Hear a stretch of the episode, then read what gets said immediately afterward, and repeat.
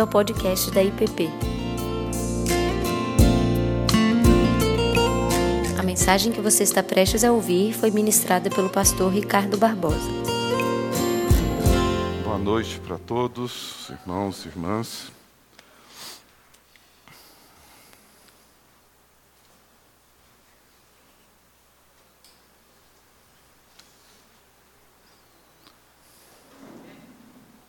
Obrigado.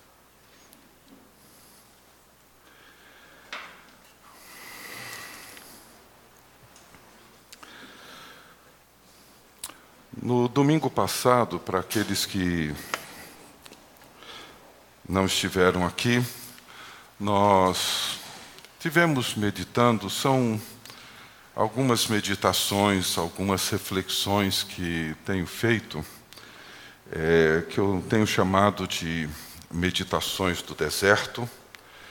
E no domingo passado tivemos olhando e considerando uma das passagens Acho que não só para mim, mas pelo menos para a maioria de nós, uma das passagens mais intrigantes, mais difíceis, mais difíceis de compreender e talvez até mesmo de aceitar, que é o pedido de Deus ou a ordem de Deus para que Abraão levasse seu filho Isaque, seu único filho e o filho a quem ele amava, não único, mas o filho a quem ele amava, e oferecesse Isaac em sacrifício, num holocausto a Deus.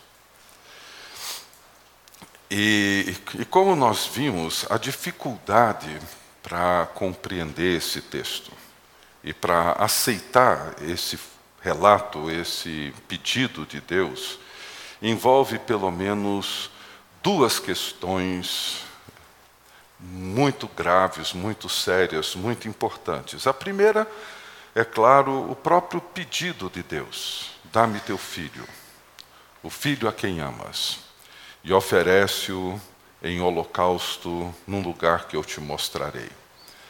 A simples o simples pedido, a simples natureza desse pedido já é difícil de entender e difícil de aceitar em qualquer tempo, em qualquer cultura, em qualquer época, porque se trata de um pedido não só difícil, mas quase que impossível de ser levado a cabo. Mas o outro lado desse desse episódio, que talvez seja o mais complexo, mais ainda do que a dificuldade de um pai levar o filho que ele esperou tantos anos e oferecê-lo em sacrifício no Monte Moriá, era que esse pedido de Deus representava e implicava quebra de uma aliança, o rompimento de uma aliança. Porque Isaac, como nós sabemos, é o sinal da aliança de Deus. Deus prometeu a Isaac, a, a Abraão, um filho. E vocês se lembram de que em Gênesis 15 tem aquele pacto de sangue, como ele era conhecido na antiguidade, onde, depois de Abraão perguntar a Deus: Senhor, como eu saberei que essas coisas irão acontecer?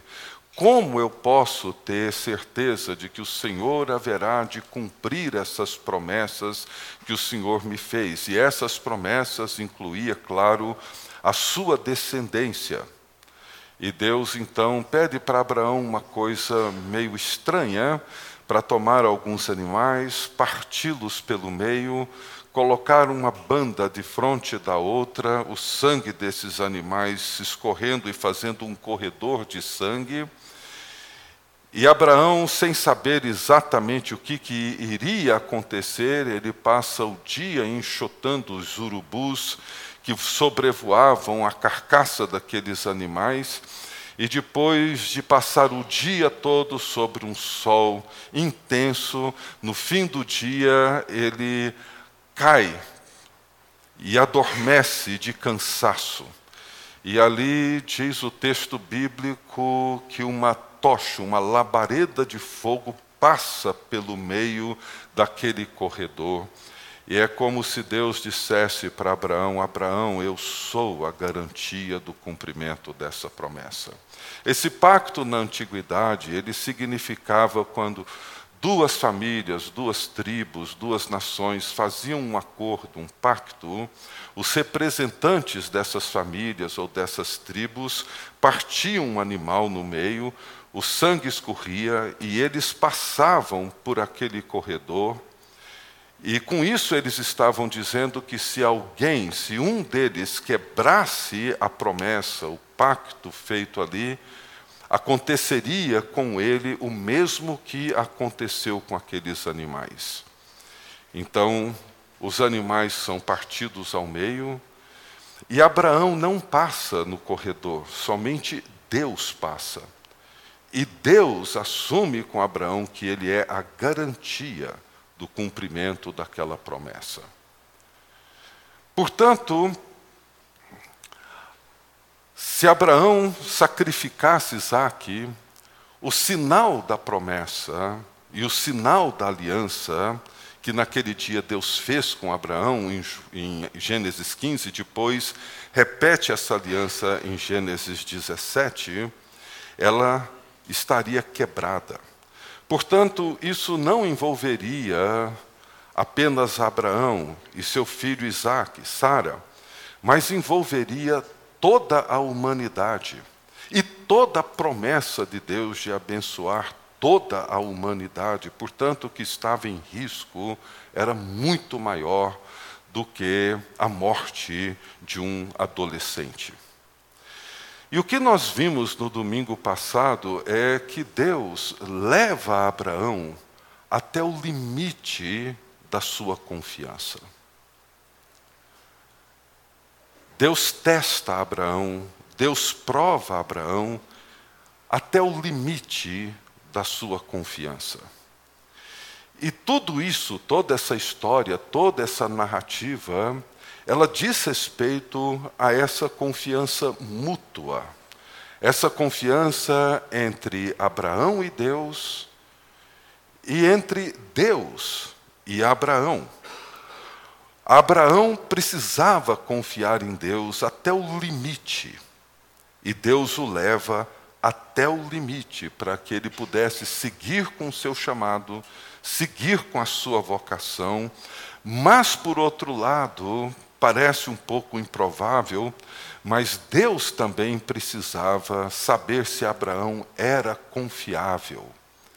Deus estava entregando a Abraão a tarefa mais importante. Em Gênesis 12, depois de Babel, Deus chama Abraão e diz: Em ti serão benditas todas as famílias da terra. Eu vou abençoar o mundo e abençoar as famílias da terra através de você e da sua descendência. Portanto, toda a ação redentora de Deus no mundo dependia de Abraão. E Abraão precisava aprender a confiar em Deus. Isso não é um caminho tão simples. A confiança, ela é o longo caminho da jornada da fé. O longo caminho da jornada da fé implica em aprender a confiar em Deus e a nos tornar confiáveis a Deus. É ter essa relação de confiança mútua que é o sentido mais amplo e mais profundo daquilo que a Bíblia chama de aliança. Portanto, para crescer nesse relacionamento de confiança e de fé, Tiago diz que nós precisamos das provações. Tiago diz que devemos receber e ter motivo de toda alegria quando passamos por várias provações, porque elas são as provações, os testes da fé. E o fato é que nós não sabemos, nenhum de nós, nós não sabemos o quanto confiamos em Deus ou não, enquanto nós não formos submetidos a esses testes da fé. O Dr. Shedd, Russell Shedd, que já esteve aqui conosco tantas vezes, faleceu poucos anos atrás, ele costumava dizer que nós, discípulos de Jesus Cristo, deveríamos suplicar a Deus para que Ele nos desse tribulações e provações. Ele dizia que se qualquer um de nós pretende, deseja crescer na fé, amadurecer nessa relação de confiança com Deus, deveríamos pedir a Deus que nos levasse aos limites da nossa confiança para então poder crescer na fé. Mas eu suspeito que orações dessa natureza não devem ser muito comum entre nós. Não imagino ver muitos de nós orando para que Deus nos leve ao limite e nos conduza a terríveis e difíceis provações para que possamos subir a montanha, subir o Moriá da confiança em Deus. Mas não tem outro caminho. Infelizmente, não tem. Portanto, essa é a realidade que Abraão viveu. E como eu disse no domingo passado, e por, por essa razão eu penso nessas meditações do deserto, é que esses espaços, como o dos israelitas quando eles entram no deserto depois do seu período de cativeiro, ou Jó, como já foi lido hoje, quando ele vive um momento de aflição e de terrível provação, ou como Jesus, quando foi para o deserto para ser tentado ou testado pelo diabo. O deserto é esse espaço onde a nossa fé é provada. E a falsa segurança, os falsos deuses, os ídolos, eles são desmascarados. É o lugar onde nós nos encontramos sem os recursos, sem a proteção que tanto nós necessitamos, é o lugar onde nós nos vemos vulneráveis. E é interessante que a vulnerabilidade não era apenas um problema de Abraão, era também um problema para Deus. Deus aceita lidar com essa situação, é por isso que nós encontramos tantas passagens na Bíblia onde Deus se entristece quando ele vê os seus filhos que deveriam confiar nele se voltando para os ídolos, se voltando para outros recursos e não ele. É o lugar onde nós entramos em contato com a nossa confiança frágil, com a nossa fé tão, tão superficial, tão confusa e tão instável. É por isso que o deserto, as provações, as tribulações tornam-se necessárias. E, e é dentro desse espaço que muitos de nós nos encontramos hoje. É o lugar onde as nossas ansiedades, onde os nossos medos, onde a insegurança tornam-se maiores do que a nossa fé e a nossa confiança que julgamos muitas vezes tão sólida. Então, a minha atenção nesses últimos dias tem se voltado para alguns textos bíblicos em particular, para alguns personagens bíblicos e mesmo personagens da história cristã, para algumas narrativas de fé, coragem e confiança que me inspiram e que me ajudam a reconhecer o quão distante eu me encontro da confiança que hoje eu desejaria muito ter no meu Deus e no meu Senhor. Eu tenho, por exemplo, refletido e pensado sobre Paulo, as suas prisões, os seus açoites, os seus sofrimentos, e ao mesmo tempo a sua alegria, o seu contentamento, a sua segurança.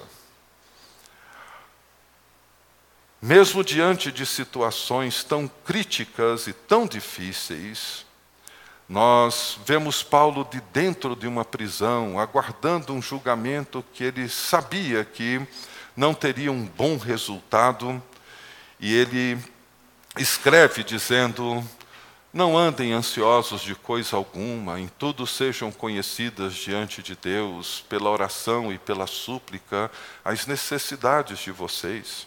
E a paz de Deus, que excede todo entendimento, guardará o coração, a mente de vocês em Cristo Jesus. Aprendi a viver contente em toda e qualquer situação. E mesmo não tendo nada, encontrando-se dentro de um porão fétido, ele diz: Tenho tudo e tenho em abundância. Tenho pensado muito em Paulo. Tenho pensado muito no pedido de Jesus para aquele jovem rico, que tinha uma vida tão, tão arrumadinha, tão organizada, mas Jesus olha para ele e o ama e diz: Filho, se você pretende ter um tesouro no céu, vende tudo que você tem, dá para os pobres. E você vai ter um tesouro no céu, depois vem e me segue. E aquele moço triste, ele vai embora, porque, como eu, como muitos aqui, talvez naquele momento ele não tinha a confiança suficiente para crer que Jesus Cristo cuidaria dele. E ele vai embora triste. Me lembro de Estevão, o primeiro mártir da igreja que com uma coragem e uma confiança inabalável, enquanto era apedrejado por aqueles tomados de ódio, ele ora. E ele diz na sua súplica: Pai, perdoa-lhes, porque não sabem o que fazem. Exatamente como Jesus Cristo fez no Calvário. Ou a história de Policarpo, o mártir cristão, pastor de Esmirna, meados do segundo século, do terceiro século, segundo século, perdão, quando ele é queimado e quando pedem para ele negue a Cristo, diga que César é Deus e negue a Jesus Cristo. Ele disse: Mas por 86 anos eu tenho servido a Jesus Cristo, ele nunca me decepcionou. Por que agora haveria eu de negá-lo? E me lembro, claro, de Abraão e da história que compartilhamos no domingo passado, mas hoje eu gostaria de ler com vocês o Salmo 27. Esse salmo tem me chamado a atenção nesses dias, em que eu tenho parado e pensado, refletido sobre o sentido da confiança. E dessa confiança que nós somos, todos nós, chamados a desenvolver, e essa confiança que vai sendo construída ao longo da vida, num processo não simples, nunca simples, mas necessário. Salmo 27, Salmo de Davi, um salmo bem conhecido, diz assim: O Senhor é a minha luz e a minha salvação. De quem terei medo? O Senhor é a fortaleza da minha vida, a quem temerei? Quando os malfeitores me sobrevêm para me destruir, meus opressores e inimigos, eles é que tropeçam e caem. Ainda que um exército se acampe contra mim, não se atemorizará o meu coração, e se estourar contra mim a guerra, ainda assim terei confiança. Uma coisa peço ao Senhor e a buscarei: que eu possa morar na casa do Senhor todos os dias da minha vida, para contemplar a beleza do Senhor e meditar no seu templo. Pois no dia da adversidade ele me ocultará no seu pavilhão, no recôndito do seu tabernáculo me acolherá, elevar-me-á sobre uma rocha. Agora será exaltada a minha cabeça acima dos inimigos que me cercam. No seu tabernáculo oferecerei sacrifício de júbilo, cantarei e salmo, salmo, salmodiarei ao Senhor. Ouve, Senhor, a minha voz, eu clamo. Compadece-te de mim e responde-me. Ao meu coração me ocorre. Buscai a minha presença. Buscarei, pois, Senhor, a tua presença. Não me esconda, Senhor, a tua face. Não rejeites com ira o teu servo, tu és o meu auxílio. Não me recuses, nem me desampares, ó Deus da minha salvação, porque se meu pai e minha mãe me desampararem, o Senhor me acolherá. Ensina-me, Senhor, o teu caminho e guia-me por vereda plana por causa dos que me espreitam. Não me deixes à vontade dos meus adversários, pois contra mim se levantam falsas testemunhas e os que só respiram crueldade. Eu creio que verei a bondade do Senhor na terra dos viventes. Espera pelo Senhor, tem bom ânimo e fortifique-se o teu coração. Espera, pois, pelo Senhor. Pai querido, te agradecemos por esse poema, por esse cântico, por esse salmo.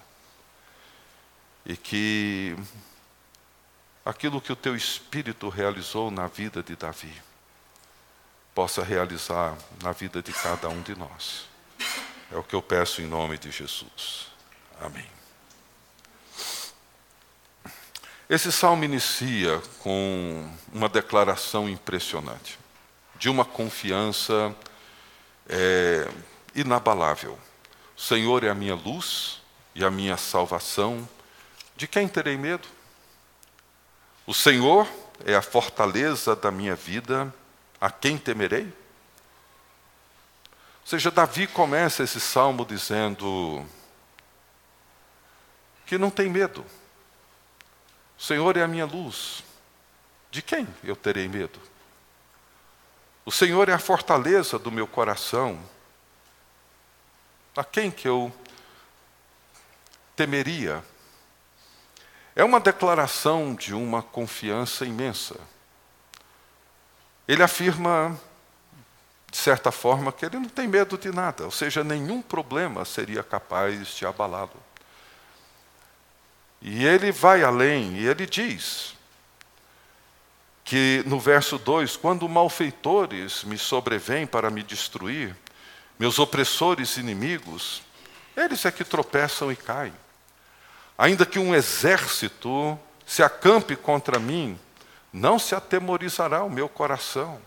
E se estourar contra mim a guerra, ainda assim eu terei confiança.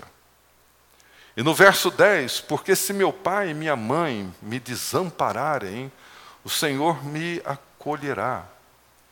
Veja, Davi descreve um cenário que é intenso. Mas ele diz que não temia gente perversa ou violenta, ele não tinha medo delas. Ele não tinha medo de exércitos poderosíssimos, muito menos se uma guerra viesse contra ele, com esses inimigos, e ele chega ao limite de dizer: se os meus pais me rejeitarem, se meus pais me abandonarem, ainda assim, eu não vou temer, eu não tenho medo. Essa era uma realidade que Davi descreve aqui da vida dele nesse salmo. Eu imagino que muitos escreveriam e compartilhariam com Davi da mesma realidade. Mas imagino que muitos de nós não. Davi testemunha nesse salmo que essas circunstâncias tão avassaladoras não amedrontavam. O Senhor é a sua luz, sua salvação, a fortaleza da sua vida, portanto, ele não via razão para ter medo de exércitos, de malfeitores, de inimigos, de guerras que atentavam contra a sua vida, mesmo diante do abandono dos seus pais, que é uma das experiências trágicas que qualquer ser humano enfrenta, isso não seria capaz de levá-lo a ter medo Davi não tinha medo de nada disso, mas eu tenho. E eu imagino que muitos de nós aqui têm. Imagino que muitos de nós devem ter levantado alguns dias nessa semana tomados de susto, de medo, de ansiedade, por situações envolvendo trabalho, família, saúde, relacionamentos. Imagino que muitos aqui entre nós têm vivido situações onde, com uma frequência maior do que gostaríamos, a apreensão, a ansiedade, o medo, a incerteza, a insegurança nos envolve. Talvez a realidade mais comum para nós, seres humanos ordinários, comuns, seja ter que lidar com medo que frequentemente nos envolve. E a confiança de Davi e a ausência de temor ou de medo que ele testemunha não é, obviamente, uma realidade comum a nós, mas nós vemos nesses primeiros versículos, ou nesse primeiro versículo em particular, que a dinâmica da fé, na qual todos nós precisamos aprender a trilhar e a caminhar esse monte que nós precisamos subir, para adquirir passo a passo essa confiança para dentro da qual nós somos chamados no nosso relacionamento com Deus, envolve um processo muitas vezes difícil. E essa dinâmica seria mais ou menos descrita assim: ouvemos Deus como a luz, como nossa salvação, como a fortaleza da nossa vida, ou somos derrotados pelos exércitos, pelos malfeitores e opressores acampados à nossa volta, gradualmente vamos sendo consumidos por uma série de ansiedades, inquietações e medos, até que finalmente somos desfeitos pelo próprio medo da morte e não tem uma terceira possibilidade. Ou confiamos, ou no fim nós sucumbimos, engolidos pela ansiedade. E o que chama a atenção nesse salmo não é essa ausência de medo que Davi declara no primeiro versículo, essa confiança que ele tem em Deus. Davi ele me parece que investiga e procura compreender as razões dos seus medos e das suas ansiedades, e procura perguntar para si mesmo o que, que realmente causa esse medo e do que, que ele necessita acima de tudo. E o que a gente percebe nesse salmo é que o grande medo de Davi, se é que podemos usar essa expressão, ou o grande pavor de Davi, é o de viver longe da presença de Deus. Era isso que Davi temia. Isso tem me chamado muita atenção. Ele, por exemplo, clama assim: Não me escondas, Senhor, a tua face. Não me não rejeites com ira o teu servo Tu és o meu auxílio, não me recuses, nem me desampares, ó Deus da minha salvação. Eu me lembro em 92, numa aula, ouvindo o professor, o Dr. Houston, dando essa aula, não me lembro do conteúdo dela, acho que eu já comentei isso aqui. E num momento de aflição e de apreensão e de ansiedade que eu estava vivendo, ele fez a seguinte afirmação e eu guardei essa sentença e ali eu me desliguei de tudo mais que ele estava dizendo. Ele disse assim: Quem tem medo de qualquer coisa ainda não aprendeu a temer a Deus. Quem tem medo de qualquer coisa ainda não aprendeu o que, que significa o temor do Senhor. E eu penso que Davi reage com coragem e confiança em relação aos seus inimigos, aos riscos de guerra, violência e às ameaças que ele sofre, porque ele percebe que a única coisa capaz de lidar com toda essa realidade é permanecer na presença de Deus. E em todos os 14 versículos desse salmo, Davi nos mostra que esse movimento contínuo entre confiança e medo, confiança e ansiedade, estão presentes em toda a dinâmica da vida da fé. Num momento, ele demonstra uma total confiança em Deus, noutro, ele demonstra pânico, ele demonstra medo, mas qual é o medo dele? O medo mais real que ele sofre é o medo de se encontrar longe de Deus. O medo de, em algum momento, Deus virar o rosto para ele. Esse é o grande medo que Davi tem. E ele então nos leva a questionar honestamente aquilo que produz, aquilo que provoca em nós o medo e a ansiedade. Por exemplo, podemos nos perguntar coisas do tipo: será que eu consigo realmente controlar aquilo que causa em mim essa ansiedade, essa inquietação? Posso evitar as consequências daquilo que me deixa ansioso, preocupado, apavorado? Consigo, no meio de tudo que tenho passado, reconhecer aquilo que eu realmente necessito? Porque veja, se conhecemos aquilo que nós realmente necessitamos, se temos consciência daquilo sobre o qual nós não temos nenhum controle, se aceitamos a realidade de que não podemos evitar possíveis consequências daquilo que estamos lidando e enfrentando, então saberemos de que forma nós podemos confiar em Deus e o que, que necessitamos para confiar nele. E podemos perceber este movimento na forma como Davi reconhece aquilo que ele mais necessita.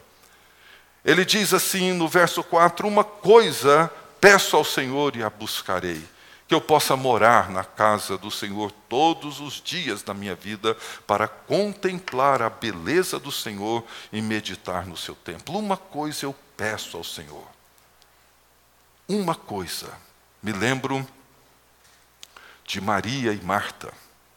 Uma coisa. Ao meu coração me ocorre, versos 8 e 9: Buscai a minha presença, buscarei, pois, Senhor, a tua presença. Não me escondas, Senhor, a tua face. Não rejeites com ira o teu servo. Tu és o meu auxílio. Não me recuses, nem desampares, ó Deus da minha salvação. Veja que Davi tem e vive o sentimento, a sensação de medo. Só que ele percebe que o grande dilema, a grande necessidade dele não são os exércitos, não são os opressores, não é o risco de ser abandonado por aqueles que ele ama. É o risco de viver longe da presença de Deus. Ele deseja e espera ver a bondade de Deus na terra dos viventes. Mas isso só será possível se ele souber qual é a sua real necessidade. Uma coisa peço ao Senhor e a buscarei. Jesus diz a Marta: pouco é necessário. Na verdade, uma única coisa. Qual é a nossa súplica? Qual é a minha súplica? Qual é a sua súplica? Será que resolver um problema pontual que eu estou vivendo hoje resolve o meu problema? Será que me ver livre de uma situação que me aflige hoje me garante a paz de amanhã?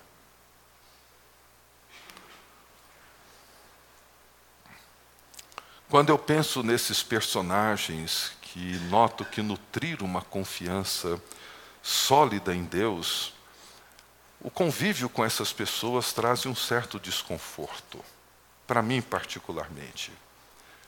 Pessoas que não temem riscos, inclusive a própria morte. Pessoas como Abraão, Paulo, Davi e tantos outros, que nos revelam uma confiança tão sólida, tão madura, diante da superficialidade da minha confiança.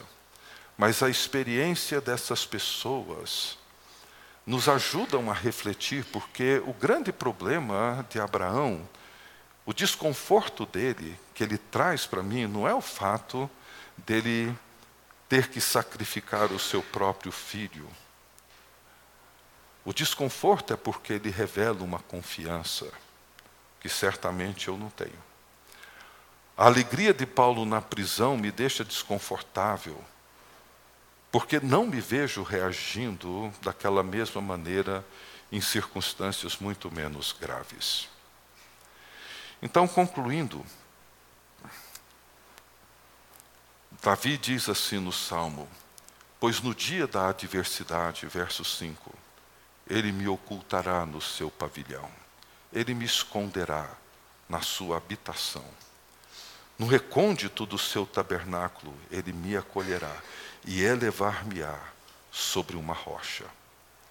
O único lugar seguro que temos na vida é Deus. Essa é a única razão para entender a razão e o porquê das provações tão necessárias.